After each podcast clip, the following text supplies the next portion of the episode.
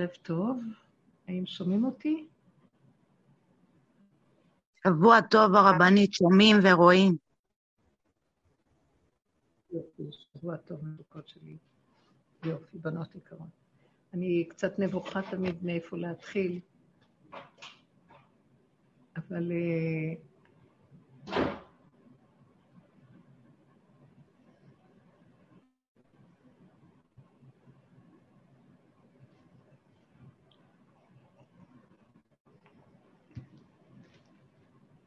את החלקים.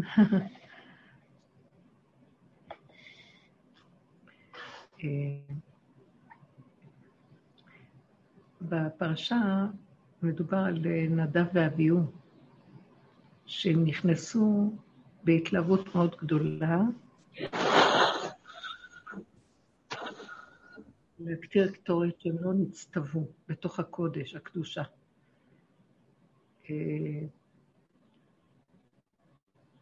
גם החלק השני של הפרשה, פרשת שמיני, זה שהם מדברים שם על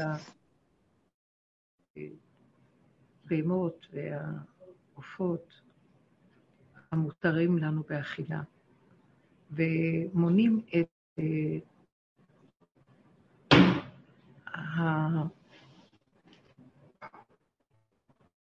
התכונות שהן שמתבקשות על מנת שאנחנו נוכל לאכול מאותן אה, אה, בהמות, מאותן עופות.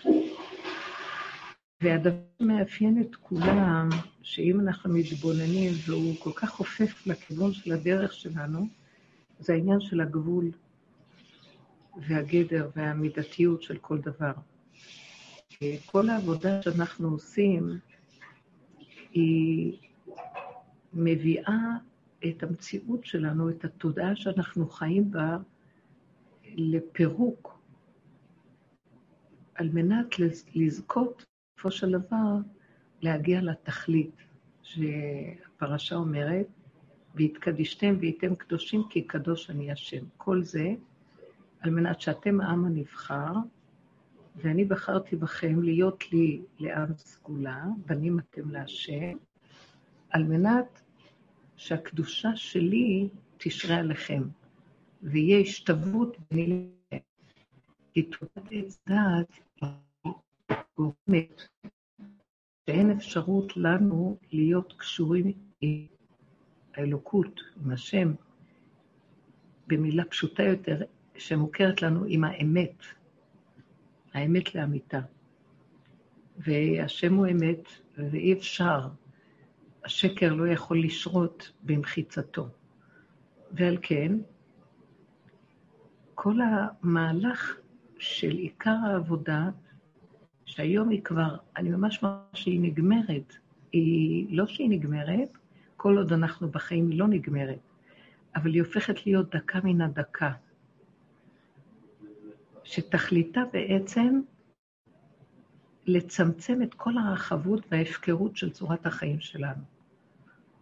אנחנו חיים בתודעה מופקרת, גדולה, רחבה, שהיא יוצרת לנו את כל הכאבים והמצוקות. אה, אם נתבונן, וכל כך הרבה שנים עבדנו, שמנו פנים בחורים וסדקים על התכונות השונות. אם נתבונן במציאות אז, אז כמו שאמר לעת הרי הוא מעוות לא יוכל לתקון. התודעה שהוא חי בה היא מעוותת. אין לה תקנה. גם החיובי שלה אין לה תקנה, ועיקר עבודתנו הייתה דווקא לשים דגש על החיובי. משום שהעולם, בתחילתו, בתחילת התיקון שהתורה מבקשת מאיתנו, היא לסור מהרע ולהיות טוב, בתודעת עץ הדעת טוב, כמובן על פי דרכי התורה. היא נותנת לנו להזדהות עם החיות הטהורות ולהתרחק מהטמעות. אבל גם החיות הטהורות, גם הן יש בהן איזשהו פגם, ואין בהן איזון. שאנחנו, שימו לב, מצטווים תמיד להקריב קורבנות בתורה, מן הכבשים, מן הצאן, מן הבקר, מהיונה, אה, מאחר והם פסיביים, הם לא אכזריים, הם נכנעים והם קורבניים ומתאימים להיות מוקרבים. אמנם גם התכונה של ההתקרבנות היא תכונה שאין בה איזון. ותמיד בעולם הטבע, אחד יגנוב את השני. תודעת עץ הדת מחולקת שדבר ישפיע על דבר.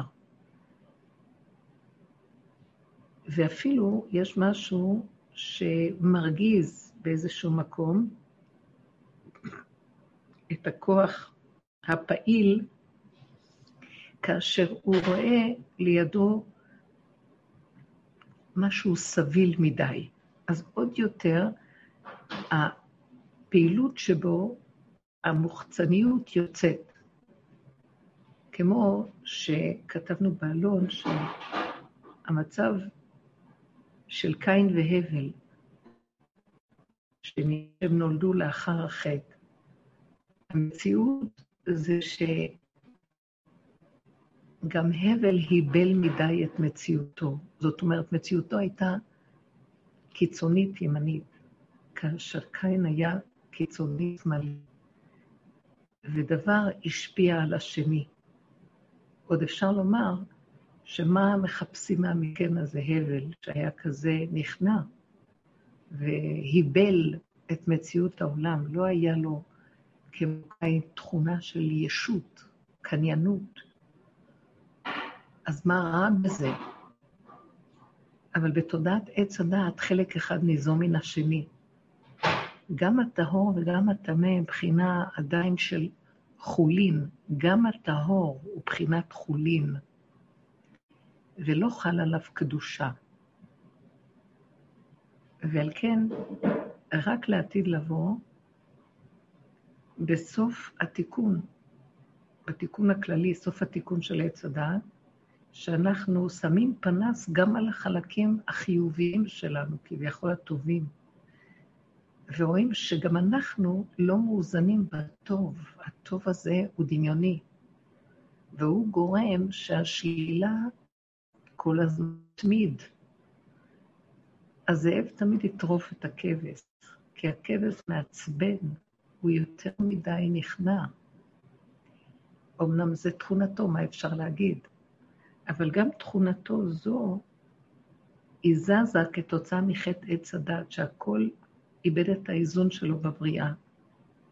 והאדם הוא זה שחייב לתקן, ולא הכבש.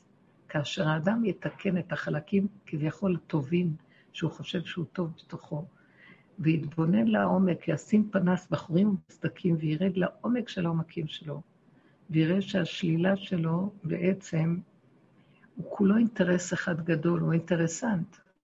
גם בחיובי שלו, שהוא כל כך מתכסה באצטלות של צדקות וטוב וחסד, התחסדות, אבל יש שם נקודה אחת שהוא עושה את זה מתוך הנקודה של עצמו.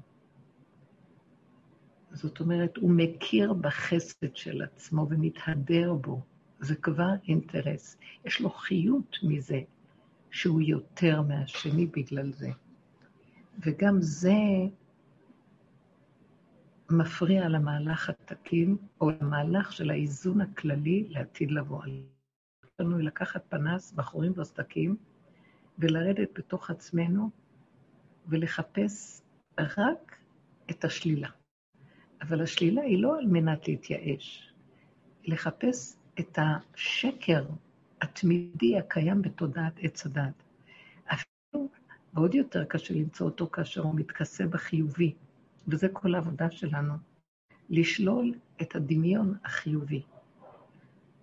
ולחפש את הסוד האמיתי, את השקר שמאחוריו, ולהודות באמת עד הסוף. להתוודות ולהודות באמת, להגיד, אבל אני גורם שהשני יציק לי, או המתקרבן גורם לזה שיתנו, או הכבש גורם שיטרפו אותו. נכון שהכבש לא יכול. האדם צריך לחפש את אותה תכונה, אנחנו אחראים על כל התיקון של תודעת עץ הדת, לא אחיות. מאחר אנחנו קלקלנו את הכל על ידי זה, ואין טענה על הבריאה, רק על האדם, שהוא, ממנו התחיל הכל, ואליו הכל חוזר. על כן, כל עיקר העבודה זה להסתכל צעד אחר צעד עד שמגיעים למהלך של צמצום גולם. זה המקום שהאדם מתחיל להבין שהוא לא מציאות עצמית בכלל, ושלא נדרש ממנו גם דבר. הוא מגיע לגבול הפשוט שלו, ואיכשהו ככה רוצה השכינה להשתמש בו. הוא כלי שדרכו מתגלה, מתגלה החיות שנמצאת בבריאה, היא השכינה. כל עוד אנחנו מקולקלים ולא מאוזנים, היא לא יכולה להתגלות, כי אנחנו משקרים. כאשר אנחנו במהלך הראשוני מגלים את השקר שלנו ומודים בו בכל לב, שמה זה התחלת התקומה. בייחוד שאנחנו כבר מותשים ועייפים ואין לנו את הרצון יותר להתערבב בתוך החנגה הזאת של הכתוב. אם זה חברתית, אם זה תרבותית, אם זה רגשית. אנחנו פה, אבל אנחנו לא מתפעלים ממה שקורה. הקנאה, קנאת איש מרעהו נופלת. ויש, מה אכפת לי מה יש לשני ולשלישי? מה לי ולשני בכלל?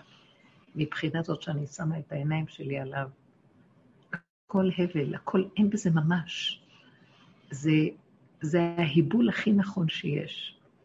אני לא מהבל את זה סתם, אני מהבל את זה על מנת לרצות להגיע לתכלית של האמת, להתחבר עם השם יתברך, עם האמת. זה לא סתם היבול, שיממון, שמה אכפת לי כלום. זה גם הפקרות, לא לזה הכוונה. גם החסד יש בו הפקרות, צריך להיזהר ממנו.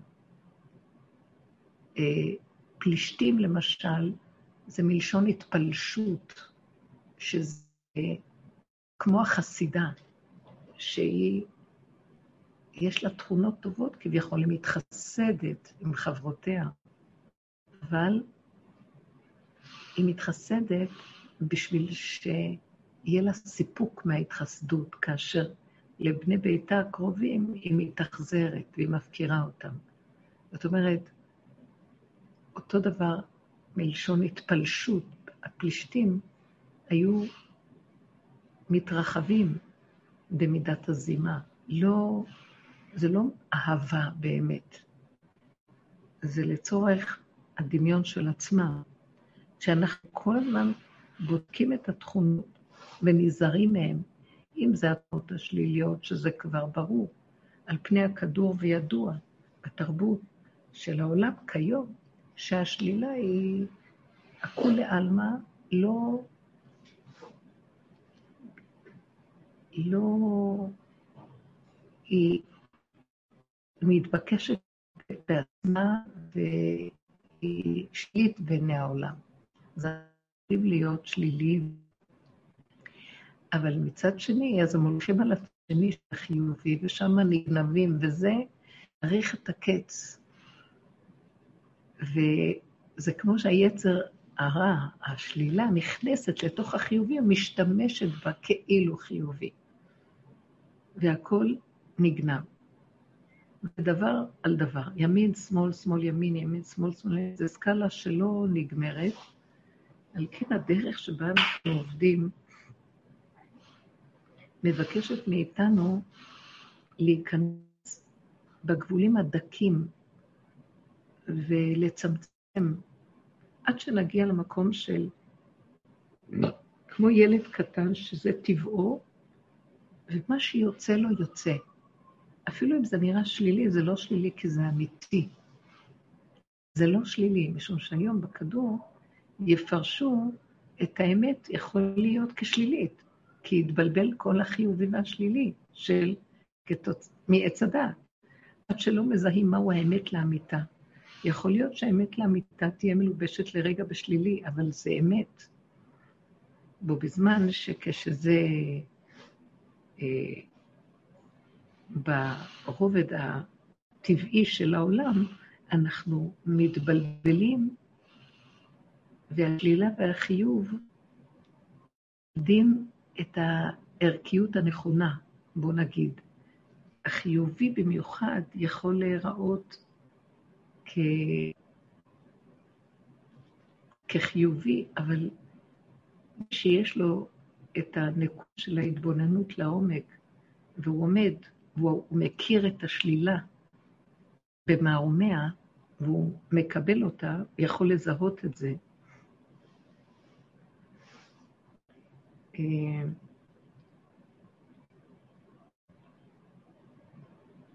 אני לא רוצה לתת דוגמה, אבל יכול להיות שהיה כאן איזה ויכוח שהיו כאן כמה אנשים, היה אחד שדיבר, כן, בחג, ו...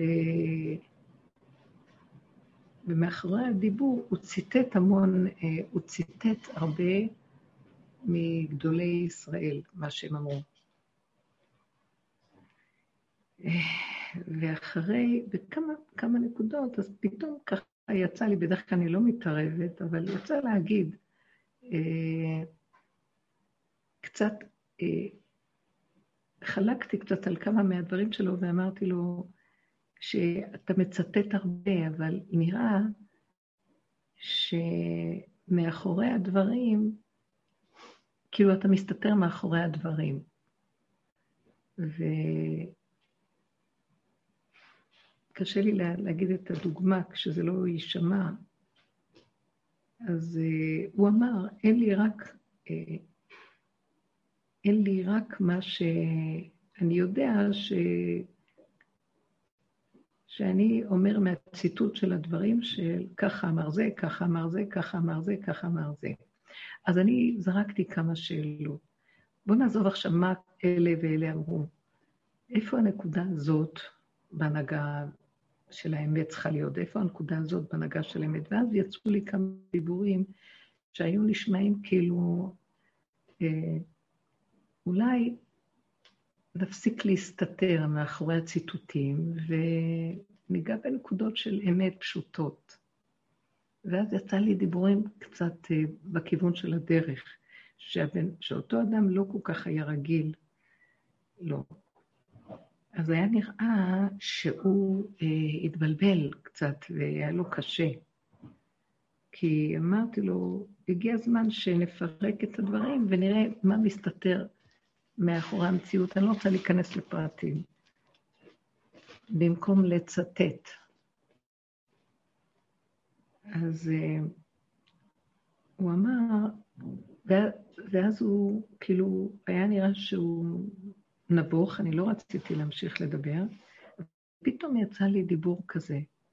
כי באיזשהו מקום, אה, כאילו אמרתי לו, עד מתי אנחנו מסתתרים מאחורי ציטוטים ומה שכתוב, וככה אמרו, ולהזכיר שמות של גדולים שהיינו אצלהם, ומת...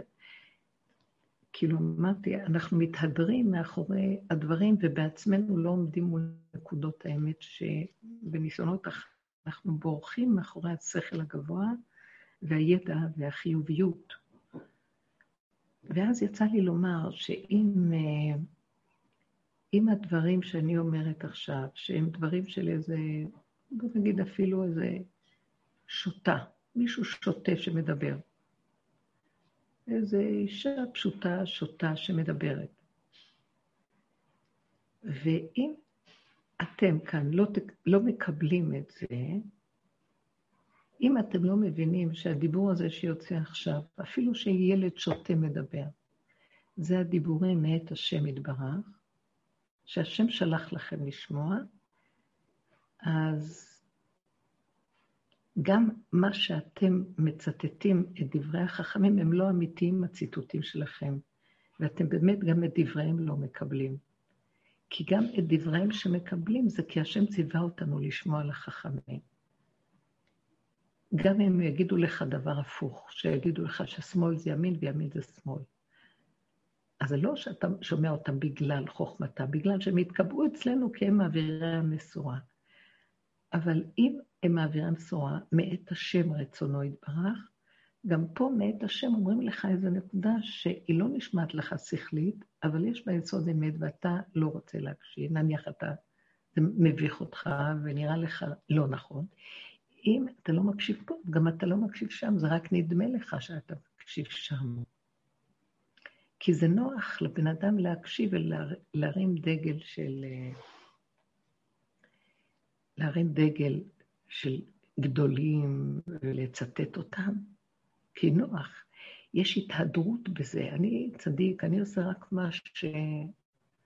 אה, מה שאמרו, אבל באמת, באמת, אין שם השם, כי האדם עושה את זה לצורך התחושה העצמית שלו שהוא צדיק והוא מסודר. אז כולנו צריכים לחפש בחורים ובסדקים את עצמנו בדרגות כאלה, שיראו לנו שבעצם כולנו משקרים לעצמנו בכל מיני צורות. זה בדיוק היה העניין של נדב ואביהו, שהם נכנסו בהתלהבות מאוד מאוד גדולה להקטיר מה שלא נצטוו ופרצו את הגדר. כי הם שיקרו לעצמם באהבה העצמית שלהם כשנכנסו למקדש. אמנם הם היו בדרגות מאוד גבוהות. מצד שני, הדרגה היותר גבוהה מכל המדרגות שקיימות, זה ההודעה באמת של השקר שקיים באדם, של הפגם. אין דרגה יותר גבוהה מזאת. זה עבודת יום הכיפורים, שאנחנו עומדים ומודים את השלילה שלנו מבלי זה לא בגלל שאנחנו מזוכיסטים, זה בגלל שאנחנו רוצים את קרבת הבורא, ואומרים לו, זה מה שמפריע לנו להתחבר אליך. אנחנו נתנגד ונתכסה, אז אנחנו בעצם רוצים להיראות טוב בעולם, אבל קרבת בורא אין לנו. אז לא יכולה לחול עלינו קדושה. קדושת הבורא לא יכולה להיות, לא יכולה להיות חלה עלינו. אז יש לנו עולם, ואנחנו מחשיבים אותו, ומחשיבים את הדמויות, ורוצים עמדה, ורוצים מקום, ונראים טוב בעיני הזולת ובעיני העולם. יש לנו הרגשה נהדרת, אבל קדושת אמת מאיתנו והלאה. בעצם התכלית של כל הדרך שאנחנו עובדים זה להביא אותנו למקום שנעבור למחיצתו של השם. שהעיקר שיהיה לנו במציאות זה לא העולם, רק הבורא שבעולם. לא השכל, זה לא הדמויות, לא האירועים פה, רק איך אני בתור נברא ששמו אותי בעולם יכול לשרת את הרצון האלוקי שברא את האדם על מנת לשרות בתוכו ולהתגלות דרכו, שזה תכלית הגילוי האלוקי דרך מציאות האדם, זה תכלית הבריאה. ואנחנו רחוק רחוק מזה בתודעת עץ הדת. התודעה הזאת, היא עברה את הגבול הגבר והמידה, והיא רחבה בהחצנה שהיא זנות, ולא תטורו אחרי לבבכם ואחרי עיניכם שאתם זונים. אנחנו מחשבנים לבני אדם בצורה חולנית. אנחנו מחשבנים לעולם, אנחנו נותנים ממשות לממסד, לדמויות, לצורת השלטון, לצורת החיים פה, כאילו שמשהו כאן קיים באמת. זה שקר. המדיניות היא דמיון במוח. המדיניות התקבעה כדמיון במוח. צורת החברה התקבעה כדמיון במוח. צורת הקהילתיות היא דמיון. אין לנו דרך לפרק את זה, רק על ידי הפירוק העצמי, פירוק אחר פירוק של להאמין בשום דבר, לרדת עד ליסוד הפנימי הראשוני שלנו, הגולם הפשוט, ולא לרצות להתח... להתערבב פה עם כלום, ולא לפחד משום דבר, ולא להתבייש משום דבר. כי האמת היא לא פחדנית ולא ביישנית, כמו שאומר רבנו בחיי, בעל חובת הלבבות. המקום של היסוד של האמת זה יסוד הגולם כאן ועכשיו, יודע את מקומו. טיפה שיוצא לו שלילה על השלישי, על הרביעי, על החמישי, הוא חייב לעשות את ההילוך של הרוורס לאחוריו, חזור לאחוריך, ולשאוף לפרק את המוח הסכסכן, שהוא רוצה לריב ולסכסך כל מה שקורה. הוא מבקר והוא שופט ודן ובז, וזה תכונת עץ הדת. תכונת הגדלות, הגאווה, הישות, תכונת הייאוש מצד שני, החידלון, החרדה, הכפייתיות והבהלה והרוגז. זה שתי תכונות שיש בכל צד בחצאי הכדור הזה, טוב ורע. כאשר הטוב בעצמו, כמו שאמרנו, הגדלות והחיוביות היא שקר הכי גדול שיש והיא גונבת יותר ממה שהצד השלישי, השלילי. הצד השלילי בעצם יונק מהחיובי והחיובי מהשלילי. ושני מזינים ומפרנסים זה את זה. וכל העיקר של העבודה שלנו זה לשאוף לרדת משניהם גם יחד.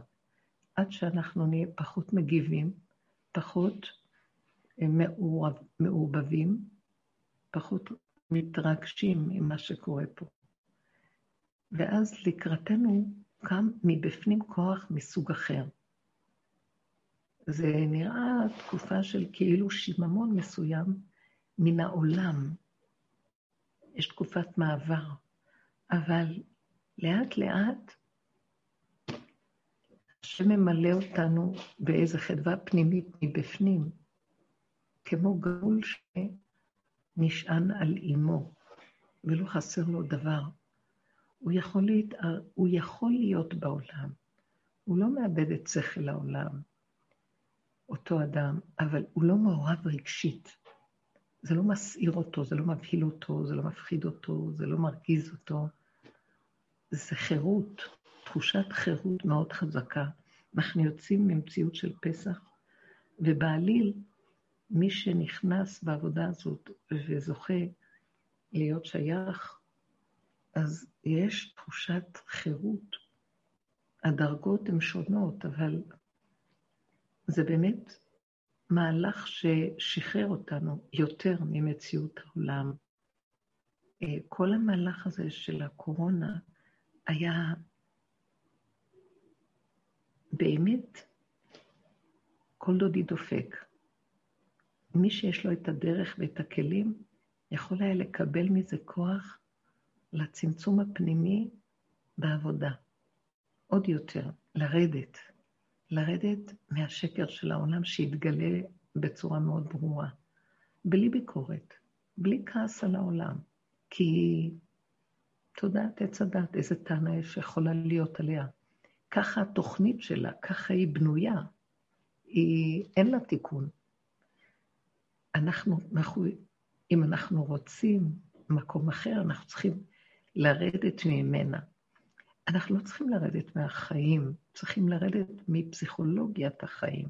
זה ניתוח עדין וקטן שאנחנו יורדים מצורת החשיבה פה, מצורת ההתנהגות, ולאט לאט מגיעים למקום של לא שייך פה, אבל כן יש לנו חיים פה, מעניינים, נחמדים. אנחנו רואים בעצם שאף אחד לא חי פה, רק בורא עולם חי וקיים. רק הוא חי וקיים פה, אין שום דבר. כולם מתים, כולם דמיון החיים.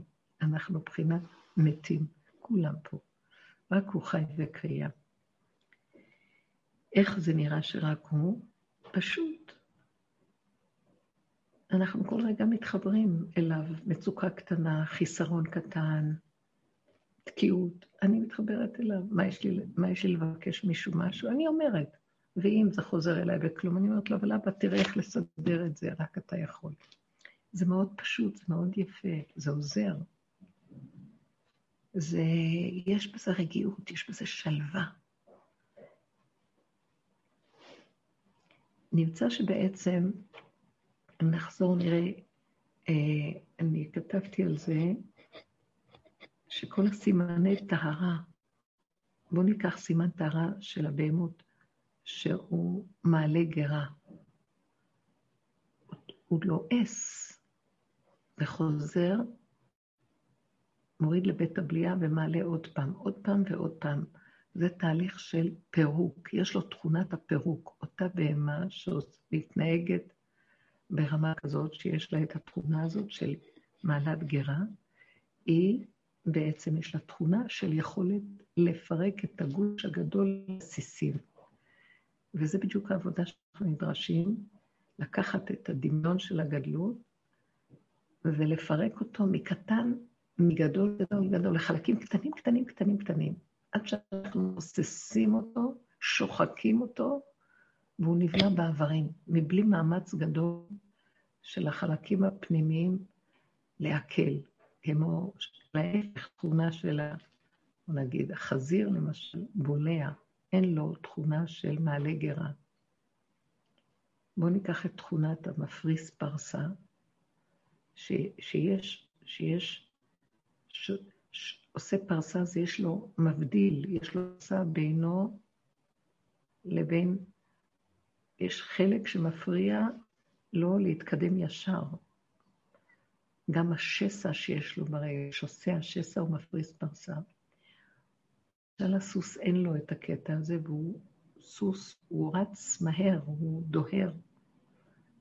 וממנו לקחו את הכוח סוס, זה נמשל כוח חזק, שגם אפילו האוניות משתמשות במושג הזה, כמה כוח סוס יש להם.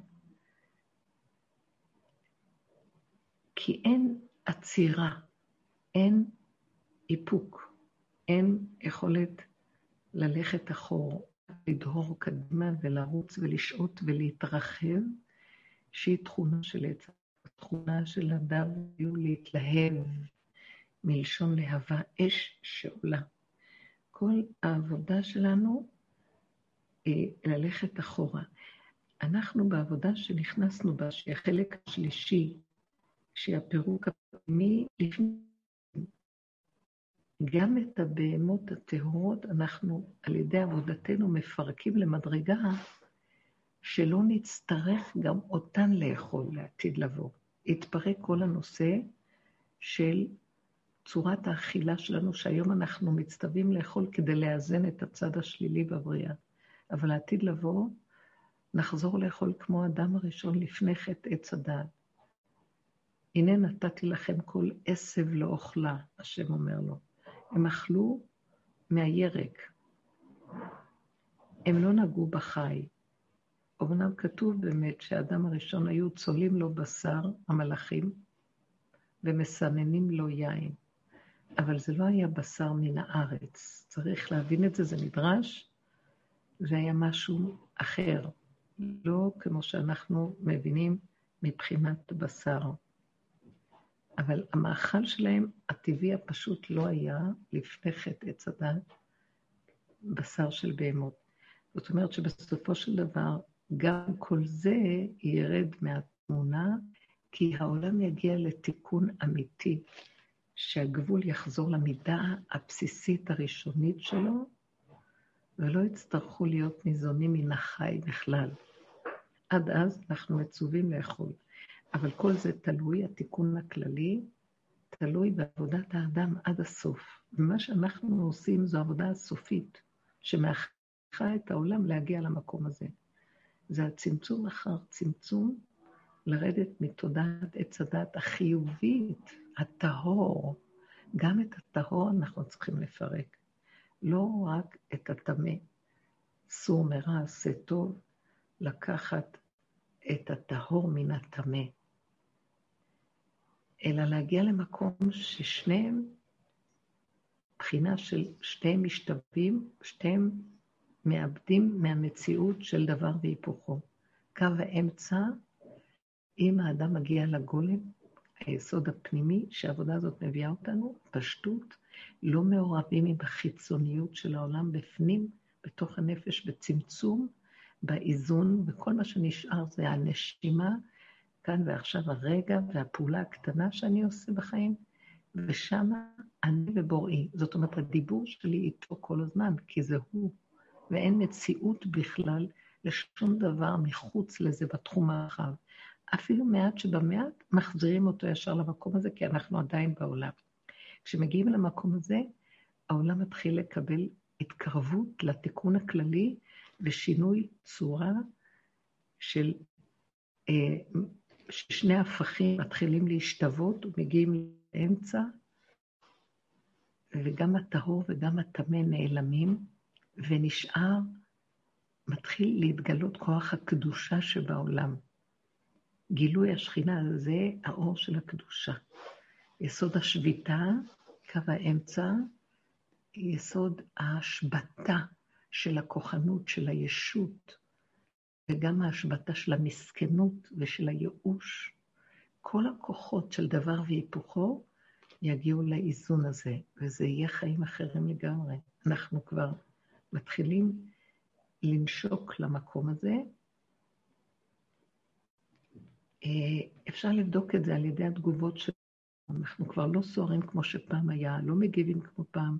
התעייפנו, אבל אנחנו לא בייאוש, זה דבר יפה. פשוט התייאשנו מלהגיב כמו שהעולם מגיב, בגלל שמה תועלת יש לי מזה? יש לכם משהו להגיד על דבריי? אני רוצה שנוכל קצת לדבר. אם יש לכם שאלות, אז זה מאוד יכוון אותי בדיבור.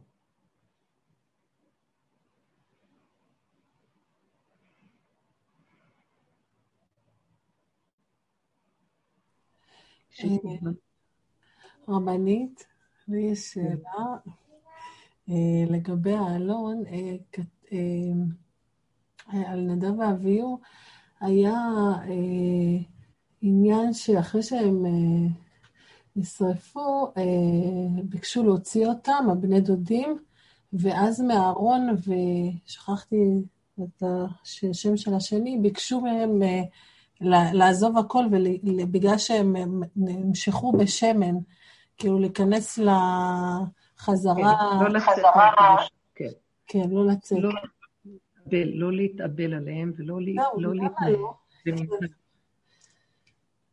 אז מה השאלה?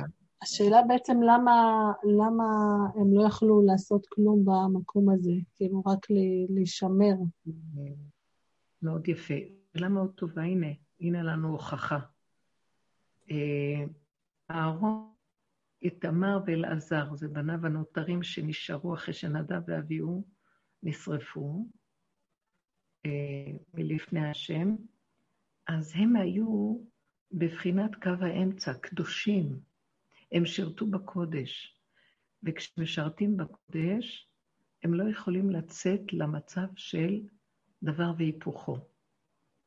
אז נטמעים בגלל שמשחת השם עליהם. זאת אומרת, הם נמשכו בקודש ומשרתים לפנים, לפני ולפנים, הם לא יכולים להשתתף בהתנהגות דעת עץ הדעת, אה, טמא טהור. בואו נגיד, אחד רגיל, ואחר כך שחד ושלום לא עלינו, נפטר על פניו מישהו, אז הוא חלים עליו דיני אבלות. אז או שהוא אדם רגיל, אין עליו דיני אבלות, או שחלים עליו דיני אבלות. אז שני המצבים האלה הם מצבים של תודעת עץ הדת טוב ורע. עליהם אסור שהמצב הזה יחול. הם נמצאים במצב האמצע, השביתה. הם בבחינת שבת. משרתים בקודש, במשכן, ש... שכל מה שהם עשו שם במשכן היה בחינה של שבת. המשכן הוא בחינת שבת, ששם שרתה המדרגה הגבוהה של קדושה. אז ברגע שהם יצאו מחוץ לתחום והתנהגו מנהג העולם, זאת אומרת, ייכנסו לדיני אבלות, אה, שהבן של אהרון, זה הבן שלו, על פי דין אבא מתאבל על בנו, ואחים מתאבלים על אחיהם, הם היו שלהם, אה, אלעזר ואיתמר. ובמקרה הזה, לאביו ולאמו לא יטמא. הכהן, הכהנים, אלה כהנים ששירתו בקודש בפנים, הם לא יכולים להיטמא, קיבלו הוראה, אהרון היה כהן גדול, הוא לא יכול היה להיטמא לקרובים שלו, גם באותו מעמד, כי הם היו במצב של שמונת ימי המילואים, הם קידשו את המשכן, והם היו בדרגה אחרת לגמרי. זה בדיוק מקביל למקום שדיברנו. הם נמצאים בנקודת האיזון, ואסור להם לצאת לא לשמאל ולא ימין. בוא נגיד, הימין זה אדם רגיל, לא עלינו, שאין עליו שום דיני אבלות, והשמאל זה כביכול אה, מתאבל, שהוא צריך להתאבל על אובדן של מה שהתורה אפילו מחייבת אותו, אבל במקרה הזה הם היו במקום אחר לגמרי.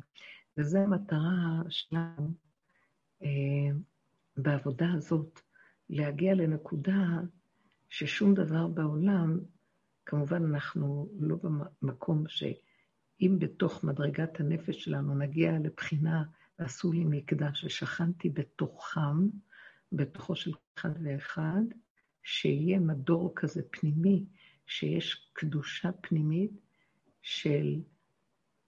שהאדם מרגיש שהוא לא שייך לעולם, רק לבורא עולם.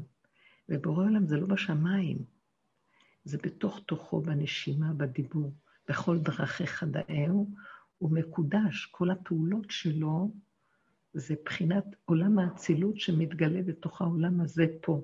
אנחנו קשורים ומצויים אצל השם. זה הכל שלו, רואים בחוש שכבר אין עולם, אין דמויות, זה רק בורא עולם. אז אנחנו פטורים מהיסוד הזה של החיובי-שלילי של העולם. דיני אבלות שהם שליליים, או המצבים הרגילים של שאר בני אדם, בגלל שהם נעים ונדים בתוך שתי הכוחות האלה של תודעת עץ הדעת טוב ורע. אה, אני לא פוטר את האנשים מדינים, והלוואי ואף אחד לא יצטרך אה, חלילה אה, לחוות דיני אבלות, חס ושלום, אבל בכל אופן, בתוך הנפש, מה שרציתי לומר, שבתוך נפש האדם יש תחושה שאנחנו משוללים עצמיות. אני זוכרת שרב אושר עבר, רב אושר עבר כמה אה, ניסיונות של נכד שנפטר לפניו, הבן שלו נפטר על פניו. אה, המהלך שלו לא היה בטבע הרגיל של התאבלות. אמנם הוא נקט בדיני אבלות, אבל בנפשו הוא אמר ששום דבר לא שייך לו, אז אין לו שום צער ותחושה של שייכות לכלום.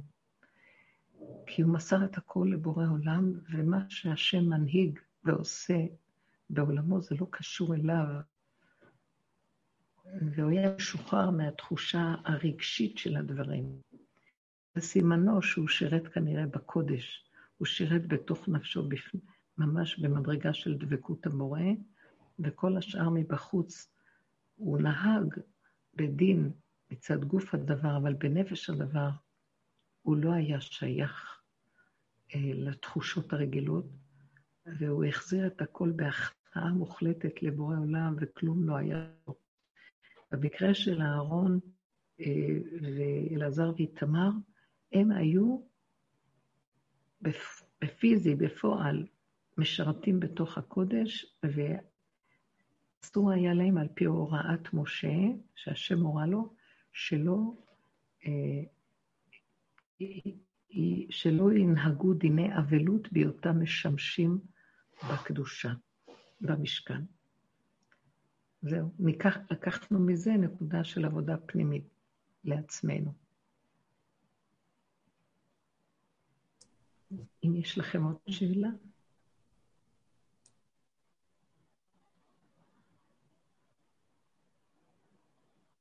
הבנות כאן שומעות אותי?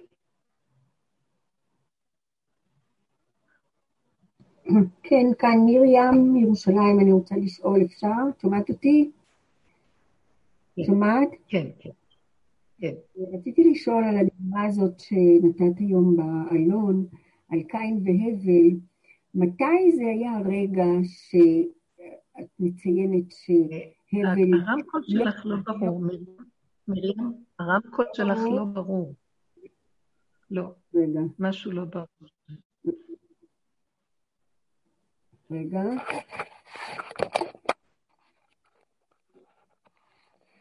עכשיו יותר? יותר טוב? את שומעת? כן, עכשיו כן. כן. אז אני רוצה לשאול, בדוגמה הזאת של קין והבל, אה, מתי זה היה רגע ש, שמזהים שהבל לא התכוון להקריב מכל הלב, אלא הוא התקרבן לקין? הרי הוא היה הראשון שהקריב, נכון, הבל? הבל מתי הראשון ש... מתי הקריב את הקורבן שלו, נכון? הוא היה הראשון. והוא הקריב ממיטב כן. צונו. אז מתי זה כן. היה הרגע שאת אומרת שהוא התהבל מול הבל? זה לא משהו... קצת את מקוטעת, אבל אני מבינה מה שאת שואלת. כן. זה לא היה כן. עניין של זמן כזה או אחר. זה לא מה שהוא עשה, שהוא הקריב אה, ממיטב אה, צונו. זה היה איך שהוא עשה את זה. זאת אומרת, זה כאילו, הוא היה, אה, הוא לא קלט את מציאותו של קין כראוי.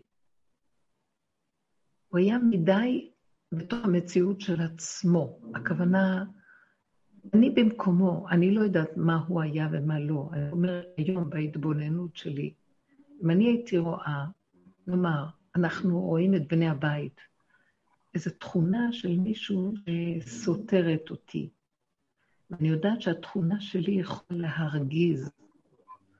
לא שאני עושה את זה בכוונה, אבל יש משהו שהשני יכול להיות מקנא, או גורם לו תחרות, אם אני, אה, אם אני אשייף את התכונה ואראה במיטבי, בתכונתי שמרגיזה את השני. אז החוכמה של אדם כזה, אם הוא מתבונן, זה לפחד מעצמו, לפחד מתכונתו שהיא תצא בצורה כזאת שהשני יתעורר לו הקנאה. אמנם אנחנו יכולים להגיד, אני לא אחראי על השני, אבל כאשר אנחנו בחוסר איזון, יש מקום של אחריות. כשאנחנו נמצאים באיזון המוחלט, כמו ילד קטן, שזה יהיה לעתיד לבוא, הילד לא אומר, בוא אני אעשה ככה או ככה, הוא לא מחשבן, כי הוא, אין לו את המודעות לראות רחוק ולהתחשבן. אבל בתור בני אדם שמתבגרים עם תודעת עץ הדת, החוכמה שלנו זה שנחיה את סכנתנו. הבל לא חי את סכנתו, הוא לא ראה את מציאותו. זאת אומרת, אה, כל החוכמה של הדרך זה שאנחנו מתחילים לראות דרך המכות של החיים ולשאול שאלות. למה קרה לי ככה? למה נפגעתי? למה פגעו בי? ואז אני שואלת ומתבוננת. אז אני רואה, קודם כל אני רואה את השני, כי השני מאוד מאוד uh, קנאי, בוא נגיד. ואז אני אומרת לעצמי, אם אני מחפשת אמת באמת, אני אומרת, וואו, כל כך קנאי, אז מה אני אשמה שהוא קנאי? אבל אז אני אומרת לעצמי, אבל ליד אדם שכל כך מקנא, את לא יכולה להרגיז מול העיניים התכונה המיוחדת הזאת שגורמת לו קנאה. אז תסתירי, או אל תעמידי לידו, אל תעמדי לידו ותתנהגי כך, כי את יודעת שהוא יכול לקנות. אדם בעל מעלה של התבוננות, הוא מתחיל לפחד מהתכונות שלו, לא בגלל שהוא רואה שהוא לא מאוזן, הוא גם רואה שהסובב שלו לא מאוזן, וזה הכל ביחד. בוא נגיד, אדם מדי תמים, מעצבן, הוא צריך להתעורר ולהבין שיש לו תמימות כסילית שיכולה להרגיז את הסובב. אז הוא צריך להיות אחראי ולהתעורר, להכיר את תכונותיו, ולאפק אותם ולצמצם אותם. אבל אדם לא רואה, הוא חושב שהוא תמים, והוא מותק, מה הוא אשם? גם אדם שהוא קנאי ושלילי, או תכונות חזקות, חיצוניות, חיצוניות, צריך לפחד מהכעס שלו, כי הוא רואה מה שזה גורם. בואו נגיד, אותו אחד שכל כך אה, מקנא, הוא צריך להבין שהקנאה שלו יכולה להעביר אותו על גדותיו. אז הוא מפחד מהקנאה, א', שהוא לא יזיק לשני, ב', שהוא לא יצייר את עצמו על ידי הקנאה, שהוא, כי קנאה אחת אלף מיטות ולא קנאה אחת. בסוף אנחנו מגיעים בדרגת עבודה שאני מפחד לא מהשני, אלא מעצמי, אני סובל מהתכונה הזאת, לא שאני אגרום לשני. גם זה, אני גורם לשני, והשני אחר כך גורם לי.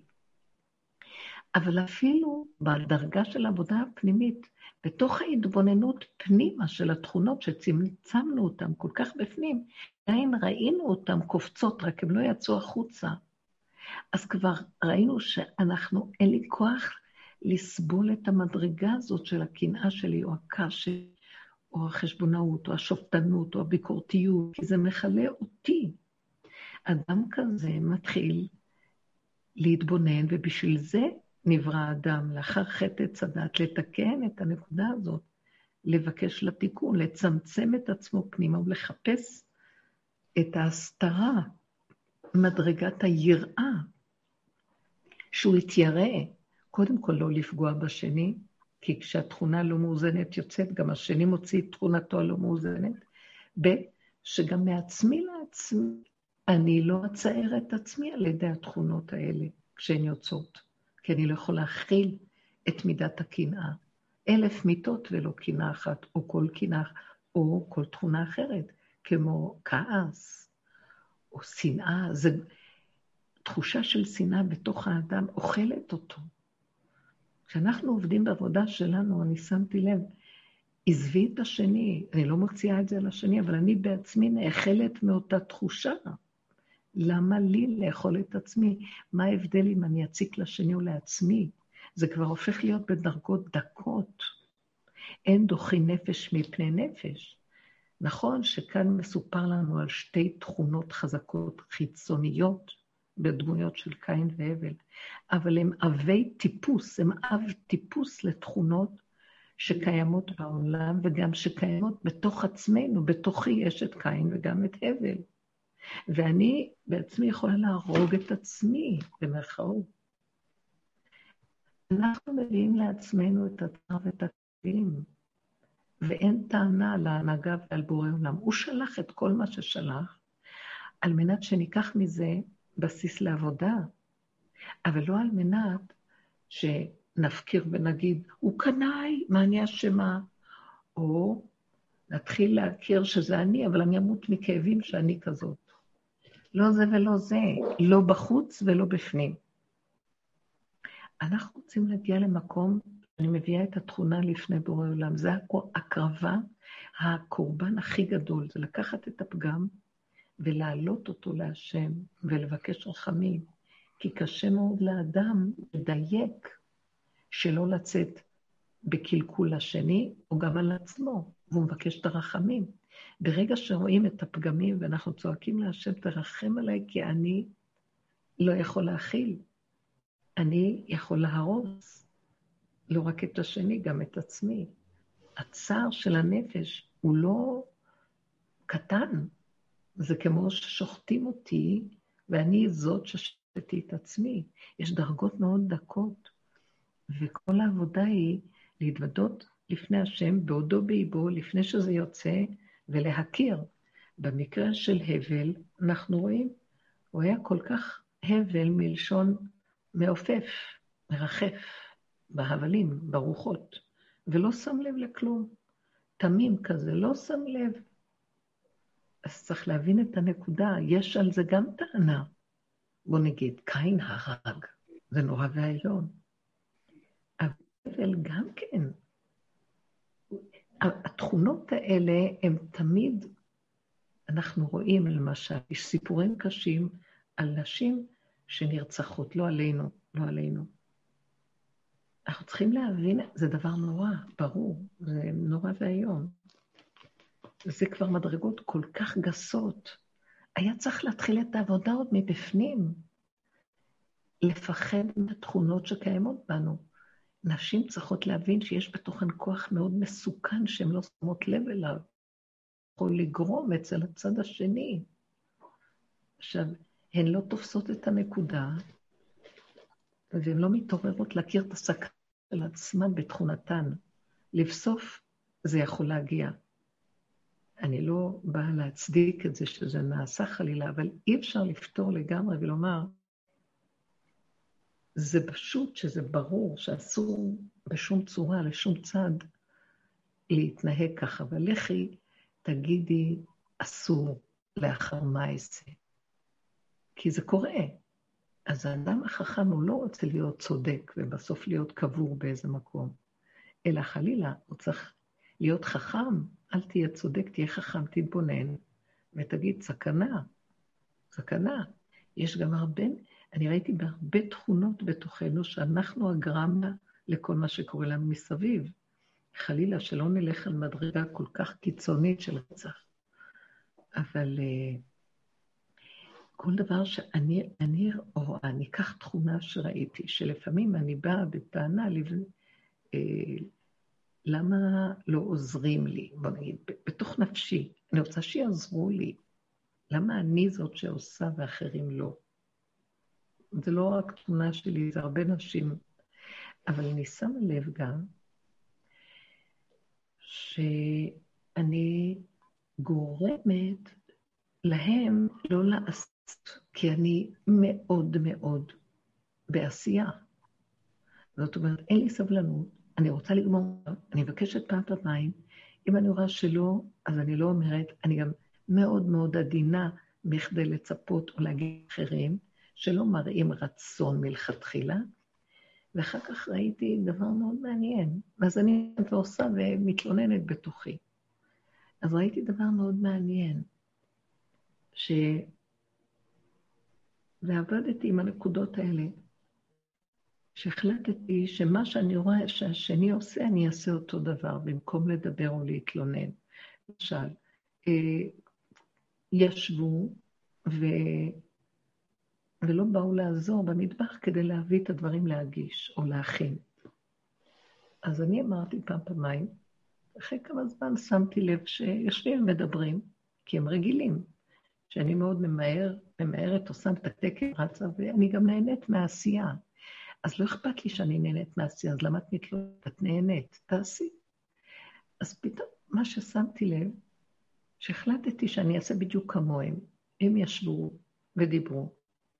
אז אני גם כן לקחתי כיסא וישבתי והשתלבתי בדיבור. ואז ראיתי שמישהו אומר, מה קורה? מה קורה עם ארוחת הבוקר? ואז אני לא שמתי לב, עשיתי את עצמי שאני לא שומעת כלום, והמשכתי לדבר, אבל מאוד נחמד, ראיתי איך עקבתי אחרי זה. ישבתי עוד יותר עמוק בכיסא, עוד יותר התיישבתי, כי אמרתי לעצמי, אני הגורמת, השבי ואל תעשי כלום כמו שהם לא עושים, בואו נראה מי יקום פה. זאת אומרת, הלכתי עם התנועה הקיצונית של עצמי בקצה השני, פנימה, לשבת על הכיסא, מבלי ללכת להגיש ולסדר ולעשות, כשבתוכי יש איזו טרוניה פנימית. אמרתי, לא, כלום, אני אשב ואני אעשה בדיוק כמותם.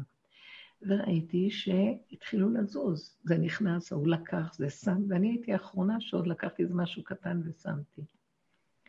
ואז ראיתי שכשאני עושה את עצמי מאוד מאוד פסיבית למצבים מסוימים, אז תמיד יהיה מישהו שיקום ויעשה. אני רק צריכה שיהיו לי את הנרבים להמתין לזמן שלהם ולסדר שלהם ולאיך שהם רוצים, ולא איך שאני עם האדרנה שלי אה,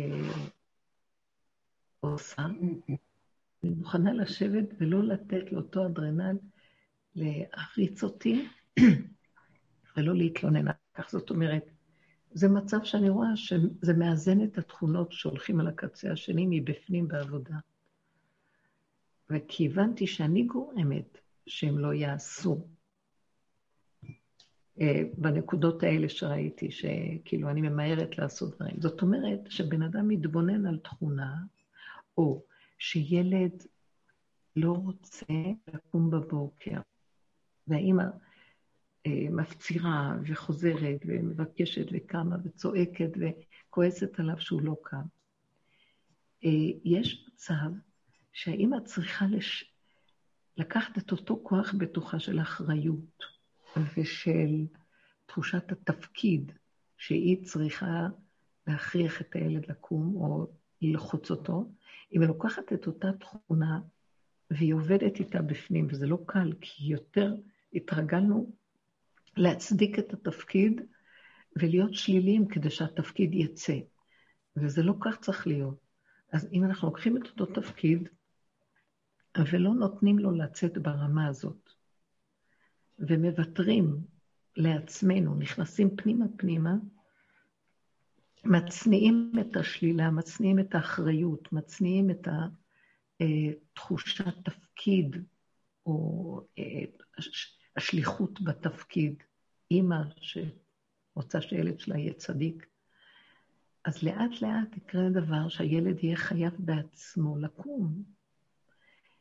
אה, וזו עבודה שמאזנת את הצד השני לעשות את פעולתו. כי כאשר אנחנו מיום ליום לוחצים בצורה הזאת, וזה הופך להיות הצורה של התפקוד שלנו, אז כמובן שהילד יזרוק את האחריות עלינו, ועוד יכעס שאנחנו אה, מטרידים אותו.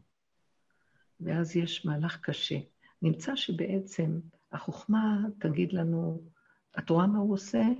הוא שוכב פסיבי. לכי גם את פסיבי, לכי, תלכי למקום אחר. אל תהיי אקטיבית בעניין הזה. לכי תעשי משהו אחר, או לכי לשאול גם את. אז תראי שהכל יסתדר. זאת אומרת, אנחנו ממנו ניקח לעבוד את השם. יכול להיות שאם הבל היה קצת יותר בקרקע וקצת יותר אה, מתנהג בתכונותיו, קצת מאמץ את התכונות של קין, טיפה, לפחות כלפי חוץ, אז קין היה מתאזן יותר ומקבל קצת מהתכונות של הבל, והוא היה קצת רוחני יותר מהמגושמות שהייתה בו.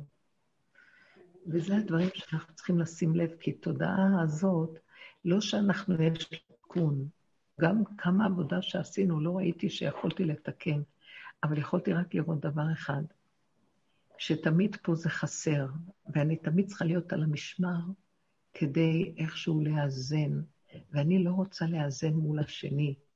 אני רוצה להיות מחוברת לבורא עולם, שהוא זה שיתגלה בכוח האיזון ממנו.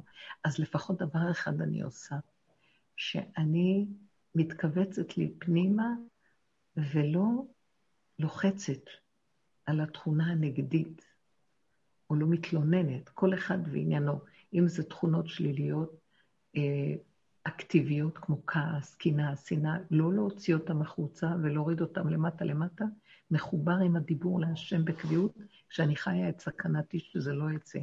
או אם זו תכונה פסיבית, אה, מרמור, אה, ייאוש, אה, תחושת קיפוח, או חוסר ביטחון, רגשי נחיתות, וכן כל הקורבניות, כל הדברים האלה, לקחת אותם ולא לתת להם, לא לתת את האנרגיה מול השני, לקחת אותם פנימה, להיות בהכרה עם זה ולבקש רחמים מהבורא שזה לא יצא, ושנהיה חלקו ונחלתו, כי ברגע שאני מקרבנת לו את התכונה, מביאה לו, אם זה המקרבן ואם זה הקורבן עצמו, כל תכונה שהיא, האקטיבי או הפסיבי, צריך לקחת את זה לבורא בדיבור, בתודעה שלו, אחורה, אחורה, אחורה, ולהביא את זה עד ממש לגולם, להערקה, שאנחנו באמת קטנה, ואנחנו לא רוצים להיות מול העולם עם התכונות האלה, כי זה מאוד קשה לעבוד כל הזמן מול העולם עם התכונות האלה, כי צריך דיוק מאוד גדול והתמדה, וזה גם הרבה פעמים מעוות, זה יחזור שוב ושוב. אז אנחנו צריכים קצת להכיר שאנחנו כן עושים עבודת איזון, כן עושים עבודת הפנמה ועבודה פנימית של עצמנו, אבל המטרה היא לא לתקן את העולם, ולשלוט בו, אלא להביא את הבורא עולם לעולמו, שהוא זה שיאזן, מאחר ואנחנו לא יכולים לאזן את העולם, אנחנו יכולים אה, לעשות עבודה עצמית על איזון מסוים, כלומר, לא להוציא החוצה, וגם כשבא איזה ניסיון, להתאזן איתו ולשעתו לתת נקודת עבודה, כמו שסיפרתי לכם, שישבתי והם התחילו להגיש. אבל בעומק של העבודה אני מוצאת את עצמי יותר ויותר מבקשת ממנו, אבא ל... אתה תשלוט, אתה תתגלה דרכי, נותנת לך את החיים, נותנת לך את המציאות שלי, כי זה מעובד פה. כמו אהרון, איתמר ואלעזר, הם נשארו בקודש מול בורא עולם. הם ובורא עולם. הם כבר גם לא היו מציאות, רק הקדושה שרתה שם, והם היו שמורים מהמציאות של העולם, אם החיובית של העולם או השלילית של העולם. וזה המקום הכי נפלא והכי רגוע. כי מה שלא נעשה, עד היום הזה, עם כל הדורות, עדיין קין והבל קיימים בנו וקיימים בעולם. וזה שתי תכונות חזקות שהן הבסיס לכל התכונות האחרות.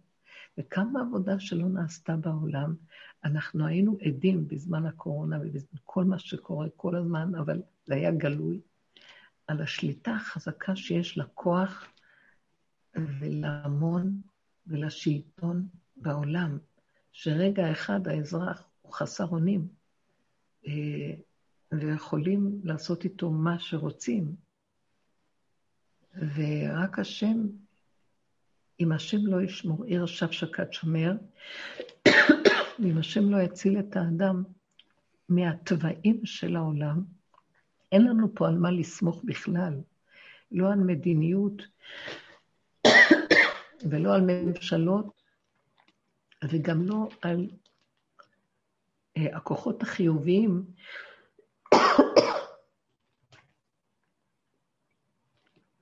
שנראה שהם בעלי השכל הנכון ויכולים לעזור לנו. אנחנו ראינו לרגע שהכל היה מופקר. לא הייתה הנהגה. לא היה מי שיגיד לנו מה ההנהגה הנכונה של האמת לאמיתה. סליחה. ונשארנו פעורי פה. לא, לאף אחד לא היה מה לומר לנו דבר דבור לאופניו, נקודה של אמת לאמיתה, מי להשם אליי, זאת ההנהגה הנכונה. רק האדם בעצמו שעובד, יכול מתוכו להכיר, אבל בחוץ לא היה לנו על מה לסמוך. ועל כן התכלית הסופית היא שכל אחד יחפש נקודת האמת ואת כוח הגולם שבתוכו והשכינה וקצת, הייתי אומרת, התייאש מהעולם והתיקון של העולם, כי קין והבל עדיין שולטים פה, הכוחות האלה, והעולם לא מאוזן. ורק הרחמים של השם, שיתגלה פה, כוח הרחמים, איך הוא יתגלה בעבור אלה שנותנים את העבודה. שאני בתוכי הרגשתי, אני לא רוצה יותר להיות שייכת פה, כי זה לא נגמר. כל הזמן עבודה מול הקין שלי או שלי, האחרים שגורמים לי לראות את ההבל ואת הקין של עצמי, זה לא חשוב. עד שהגעתי למקום שראיתי, זה מעוות לא יוכל לתקון, ריבונו של עולם. אני צמצום אחר צמצום בוחרת להיות בהתמעטות ואליך. כי טיפה של התרחבות בעולם, ישר הנחש נוחש ונושך. ואין לי את הכוחות, ואני לא רוצה. אני רוצה להיות אנחנו בספירת העומר מתכוננים למהלך של גילוי השם עלינו במתן תורה. בדרגות פנימיות של העבודה יש משמעות למקום הזה, ויותר ויותר המקום הוא להכיר שהעולם לא שייך לי, ואני לא רוצה להתרחב בו. הוא ניתן לי תקופה, כמו שאמר דוד המלך בפרק, הת... אה, כמו שאמר משה רבנו בפרק התהילים שלו, פרק צדיק, תפיש... תפילה למשה איש האלוהים, השם מעון אתה היית לנו בדור ודור. אה, בטרם הערים יולדו ואת חולל ארץ בוא נגיד, אם יש נותנו בהם 70 שנה, ואם בגבורות 80 שנה, כי גז חיש ונעופה. למנות ימינו כן הודה ונביא לבב חוכמה. שובה השם עד מתי וינחם על עבדיך. זאת אומרת, אנחנו פה נמצאים תקופות קצרות, לא יכולים לתקן את העולם, גם את עצמנו לתקן, אנחנו יכולים רק לראות, כמו ביום הכיפורים אנחנו רק מתבוננים ומתוודים, אבל לא יכולים לתקן. התיקון הכללי הוא גילוי השם. גילוי השם מתגלה כאשר אנחנו לא יוצאים לעולם, כמו אהרון, אלעזר ואיתמר. אנחנו בקודש, בפנים. מה זה בקודש? משרתים של הדבר, צינור, שהקדושה יורדת עליו, והיא מנהלת אותו. העולם לא שלי, ואני לא מציאות פה. רק הוא חי וקיים. וזה הולך ומתעצם הדבר הזה, שבכלל אין כאן כלום, אין מה, אין מה להתקשקש פה. יותר מדי מתקשקשים, יותר מדי יודעים, יותר מדי מבינים, יותר מדי מדברים, יותר מדי מתערבבים, יותר מדי עולם, יותר מדי חוכמות, יותר מדי... מאבדים, אין לנו את הקשר הפנימי, הדת, הצלול, האצילי, של הכוח הזה, האמיתי, שהוא השלווה, הרגיעות, המתיקות והחיות של האמת, שממנו תוצאות חיים ושלום. אה, אין דרך אחרת. אז אה, אנחנו מחפשים את יסוד הקדושה הזה ורוצים לצאת מהמצב של החולין, טמא, טהור. אה, זה רק על ידי הכרת הפגם, ההסכמה, הרכה עד הגולם, ולא להרים ראש. אין לי עסק עם אף אחד. במקום הזה מתגלה שהעולם לא שלי ושיש רק בורא עולם שזה שלו, ואני איתו על ידי הדיבור וההתייחסות לכל דבר. אפילו שאני עדיין כמובן מתהלך עם העולם, מדבר איתו, ויש לי שייכות, אבל ברמה הפנימית, פחות ופחות תנועות רגשיות, פחות ופחות טענות, מענות, שיפוטיות, קורבניות וכן הלאה, דרישות, ציפיות, וכל השאר הזה נופל ויורד. החברתיות, הקהילתיות, הכל מתחיל ליפול. אנחנו רוצים להתחבר לכאן באמת. הקדושה זה גילוי שכינה. זהו, האמת שמתחילה להתגלות בעולם. שהתוהו, הארץ כולה תוהו ובוהו, וגם השמיים נחשכו, כמו שכתוב בירמיה. גם בירמיה זה כתוב, ירמיה הנביא. הנה, וראיתי והנה הארץ תוהו והשמיים נחשכו. כי גם השכל נחשך, זה הכוונה שמיים. גם אנשים החכמים, אין לנו מהם בשורה, אין לנו בשורה מה, אה, מה שנראה שהם היו צריכים להנהיג אותנו. אין בשורה מאף מקום, רק ממנו יתברך.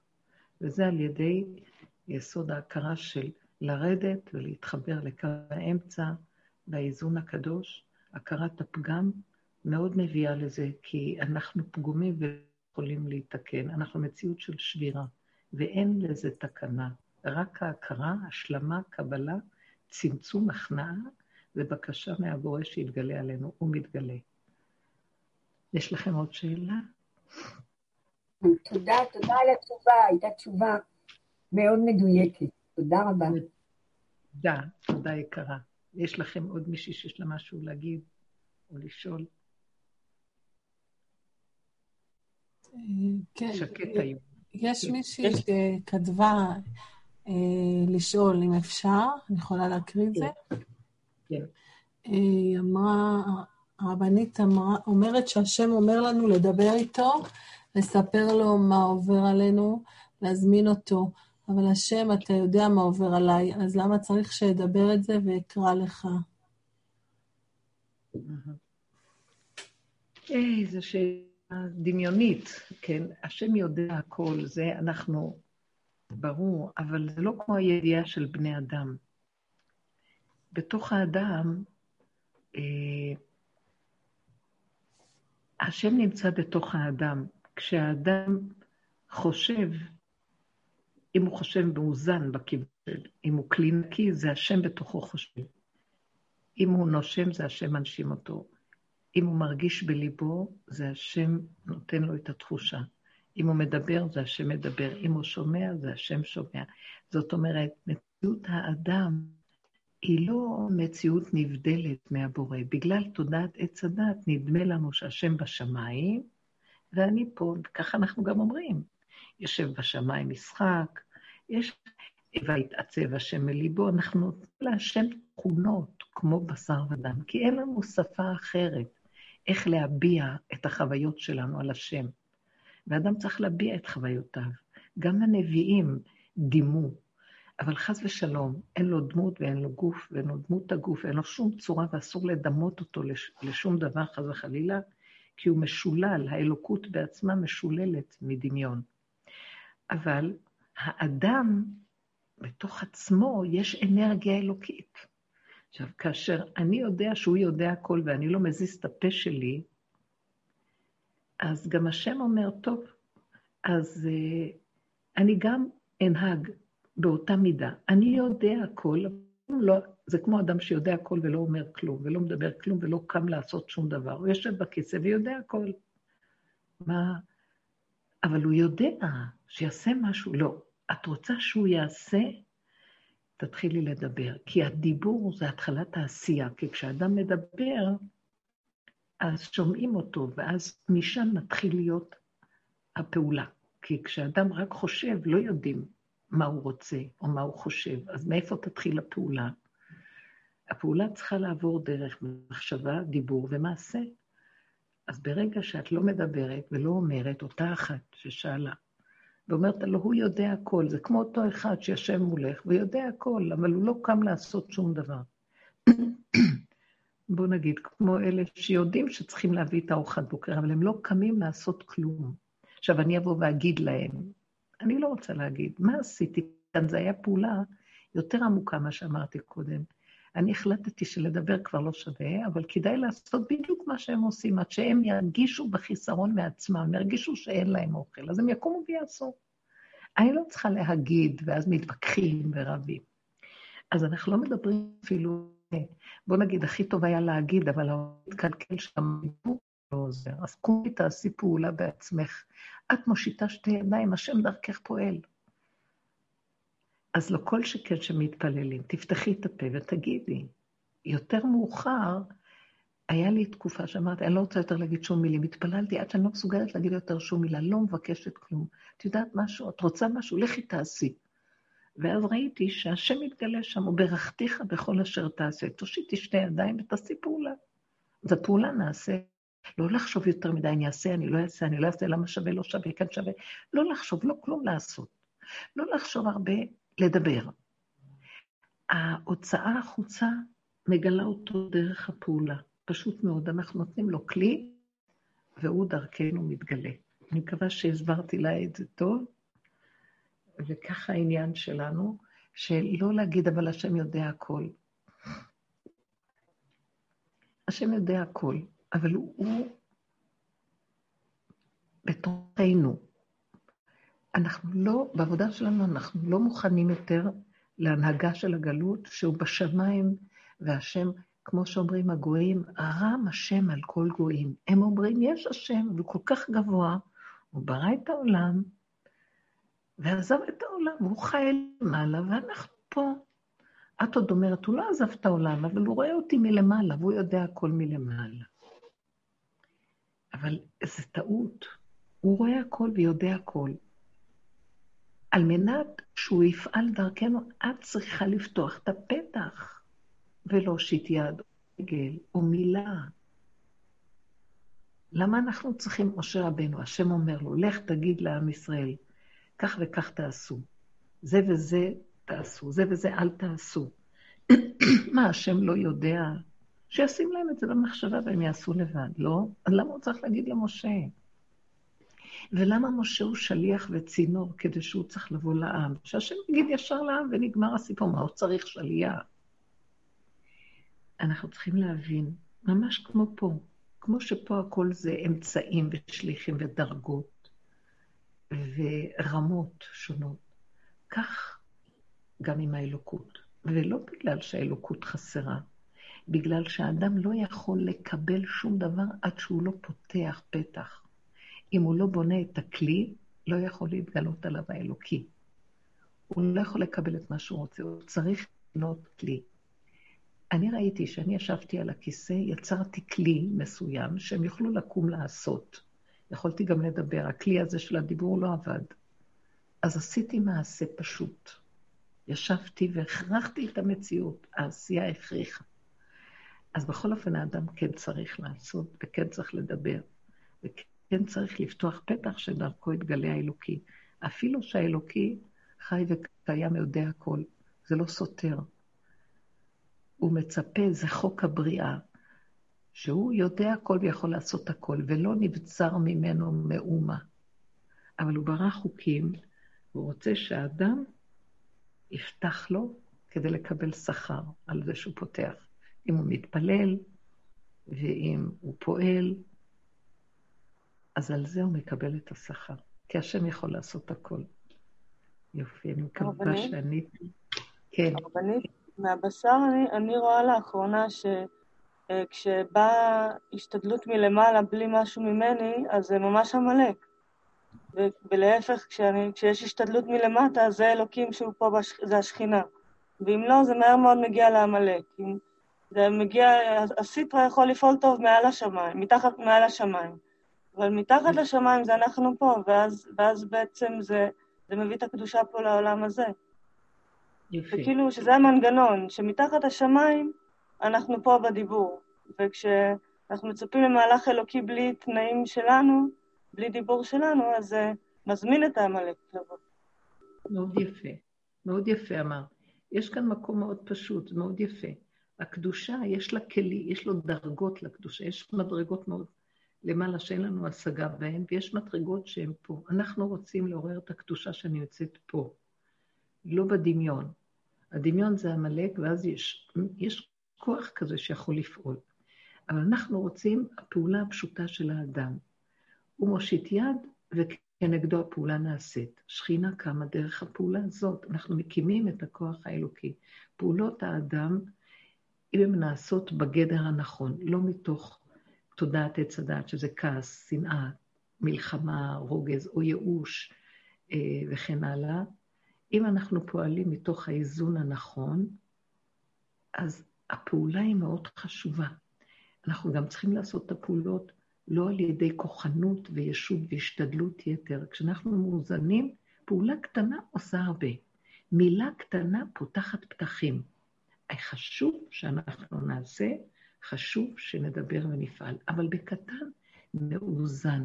על כן, כל עיקר העבודה שעשינו הרבה שנים, זה לנפות את הדמיון, אה, לפרק את ההבלים, את הגובה הזה שאנחנו מעופפים בו, ולהגיע למקום הקטן הפשוט, חסר לי משהו, אני אומרת, אני רוצה לעשות דבר, אני מושיטה יד ופועלת, ואני יודעת שבתוך זה יש גילוי השם.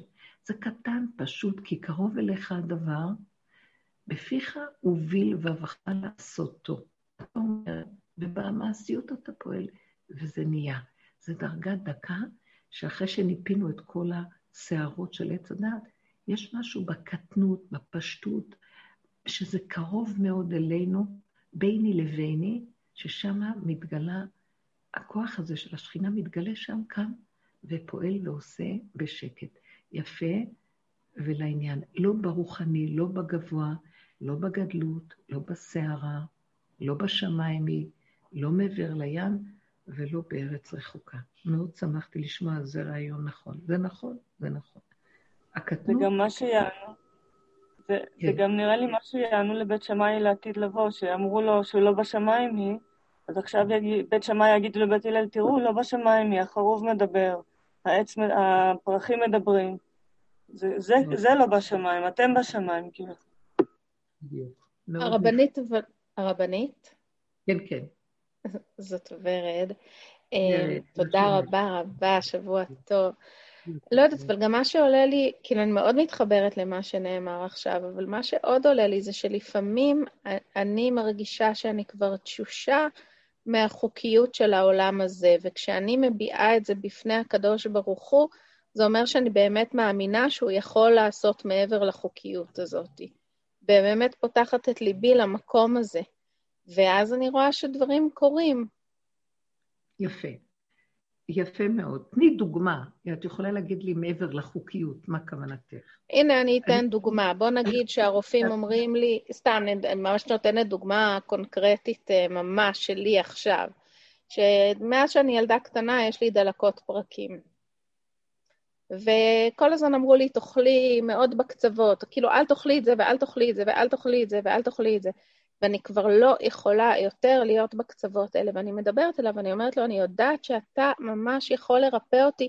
זה לא קשור לדיאטה כזאת, לדיאטה אחרת, לדיאטה כזאת, לדיאטה אחרת.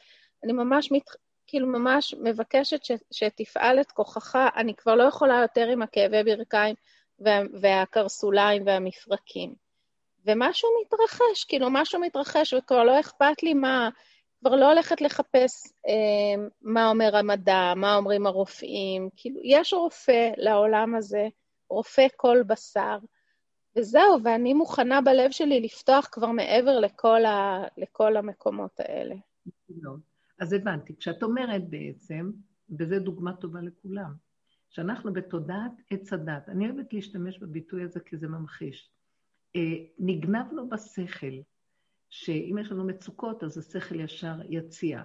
כי אה, אתם לא עושים ככה, אתם צריכים לעשות ככה. אם תעשו כך וכך, אז כך וכך זה יהיה טוב. אז אנחנו צריכים כל הזמן, את אמרת לזה, הטבע. אה, נמאס לי כבר אה, מהחוקים של הטבע, אם אני זוכרת. זאת אומרת, באיזשהו מקום, זה גם לא כל כך נכון, החוקים האלה התבלבלו. אנחנו, תמיד החוק של הטבע הוא עדין, הוא אמיתי, והוא מאת השם יתברך, שהוא אמר, לשמן שידלוק ולחומץ שלא ידלוק. אבל כאשר הכל כל כך התבלבל והמוח כל כך גדל ואנשים משתגעים עם הדיאטות וכל כך הרבה שמים דגש על התכונות של הטבע ודברים, מאכלים וכן כל מיני דברים, וסוגדים להם ומאמינים להם, ממש גדר של עבודה זרה בהתרחבות, אז השם אומר, רגע, שכחתם אותי? אם תשמע בקול השם אלוקיך, וישר בניו תעשה, שתלך בדרך הישר הפנימית. אה, כל המחלה אשר שמתי במצרים, לא אשים עליך, כי אני השם רופאיך. אני יכול לרפא אותך ריפוי אחד פשוט. תהיה קשור איתי בצמצום הנכון, ותאמין שאני יכול לסדר אותך. עכשיו, בואו נקשיב רגע. השם ברא חוקים בטבע, והוא נמצא בתוך החוקים. אז לא צריך לקרוא לו שיגיד לחומץ שידלוק. אבל מאחר והכל התקלקל, להגיד, מאחר והשמן התקלקל והוא כבר לא דולק וכלום לא עובד, כי האדם משתגע והתרחב, תודעת עץ הדת התרחבה, אז עכשיו אנחנו חייבים לקרוא לו שיבוא לשעתו לעשות לנו דבר שלא בטבע. אני כל כך התקלקלתי שאני לא מסוגל לעקוב אחר העצות שנותנים לי, כי זה עצות שאין לי כוח לעמוד בהן. הן מדי גדולות עליי, אני מדי לא מתכוונן, לא יכול לעמוד בהן. אז אני צריך אותך, חי וקיים, שאתה, בלי כל זה, תפתח לי פתח ותראה לי שאתה חי וקיים ותרים אותי מעל כל זה. והשם, בגלל הבלבול של העולם, היום זאת התפילה וזה המקום. רצוננו לראות את מלכנו. עכשיו, תדעו לכם שכשיהיה גילוי בורא, כי אנחנו צועקים אליו ולא יכולים לסבול את ה... כי קלקול עץ הדעת מאוד גדול, הוא יתגלה מחדש, הוא ישאף תמיד לחזור לטבע של הדבר, כי הוא ברא טבע, והטבע הוא אלוקות, ויש לו גבול, גדר ומידה, נכון, אבל מאחר והכל התקלקל, אנחנו נזקקים עכשיו לבורא שברא את הבסיס המאוזן, להחזיר את האיזון לבריאתו. אז אנחנו צריכים את הגילוי שלו. אבל באמת, באמת, אז תדעו לכם שהגילוי של הבורא הוא בתוך הטבע, הוא בתוך החוקים והכללים. רק אנחנו הלכנו לאיבוד. אז אי אפשר לנו עכשיו לכבד את הכללים, כי הם לא מאוזנים, הם לא אמיתיים, הם נגנבו. על כן רק תהיה הצעקה לרצות את הבורא, לרצות את הגילוי שלו, את השכינה. וזה לא סתם שנצעק, על מנת שנצעק אנחנו צריכים להישאר בפגם. תראו, אני נותנת לכם את הכללים, כי אני ראיתי שזה עובד. אני אומר לו, אבא, אני תקוע, הכל חושך, תוהו ובוהו, נחשכו לי השמיים, השכל נחשך לי. נחשכה הארץ תוהו ובוהו, הכל בלבול במידות. אני לא יכול לעשות כלום ואני סובל, אני צריך את העזרה שלך. והוא נאמן כשאנחנו קוראים לו מהמצוקות להתגלות. כשהוא מתגלה, הוא נותן לנו חיות. והחיות שלנו, שהוא נותן לנו, מטרתה לחבר אותנו אליו, שניכנס בצמצום הקדוש ונהיה חלקו ונחלתו, כמו אהרון, איתמר ואלעזר, שלא יצאו מן הקודש, כי ישר נתקלקל שוב, ועוד פעם האלוקות תתפוגג, ועוד פעם השקר יבלבל אותנו. על כן, אנחנו נדרשים לצעוק עליו ולבקש, וכשאנחנו מבקשים, אנחנו גם מתבקשים להישאר בצמצום, ולהישאר בקטנות, וכל הזמן להיות קשור אליו ולהגיד לו, אני לא יכול פה, כמו שאת אמרת, ורד, אני לא יכול לסבול כבר את העולם פה, זה לא החוקים של הטבע, זה השקר שמה שנעשה מהחוקים, הם יצאו מגדרם. ואתה, שאנחנו מאבדים, אתה איבדת את העולם שלך, אנחנו רוצים להחזיר אותך לעולם שלך, ותתחיל מאיתנו מחדש את החוק החדש, דרכנו. אז תתגלה עלינו, ובהתגלות שלו יתחיל לתת לנו עוד פעם את האיזון הקדוש בתוכנו, ונראה אותו, הוא, זה מדהים. בורא עולם רוצה להתגלות בתוך האדם. האדם הוא כלים, הוא לא הוויה, הוא כלי, וההוויה אוהבת את הכלי. אז היא נכנסת בתוך הכלי, אבל על מנת שההוויה תיכנס לכלי ויישמע כל הצעקה שלנו, הוא רוצה את השפלות, את ההכנעה, את ההתמעטות, את הקטנות, את ההודעה בפגם, שזה מביא אותנו למאוד קטנות. ואחר כך, כשהוא מתגלה, הוא ירצה אותנו להתחיל לחזור לאיזון מחדש. איזון.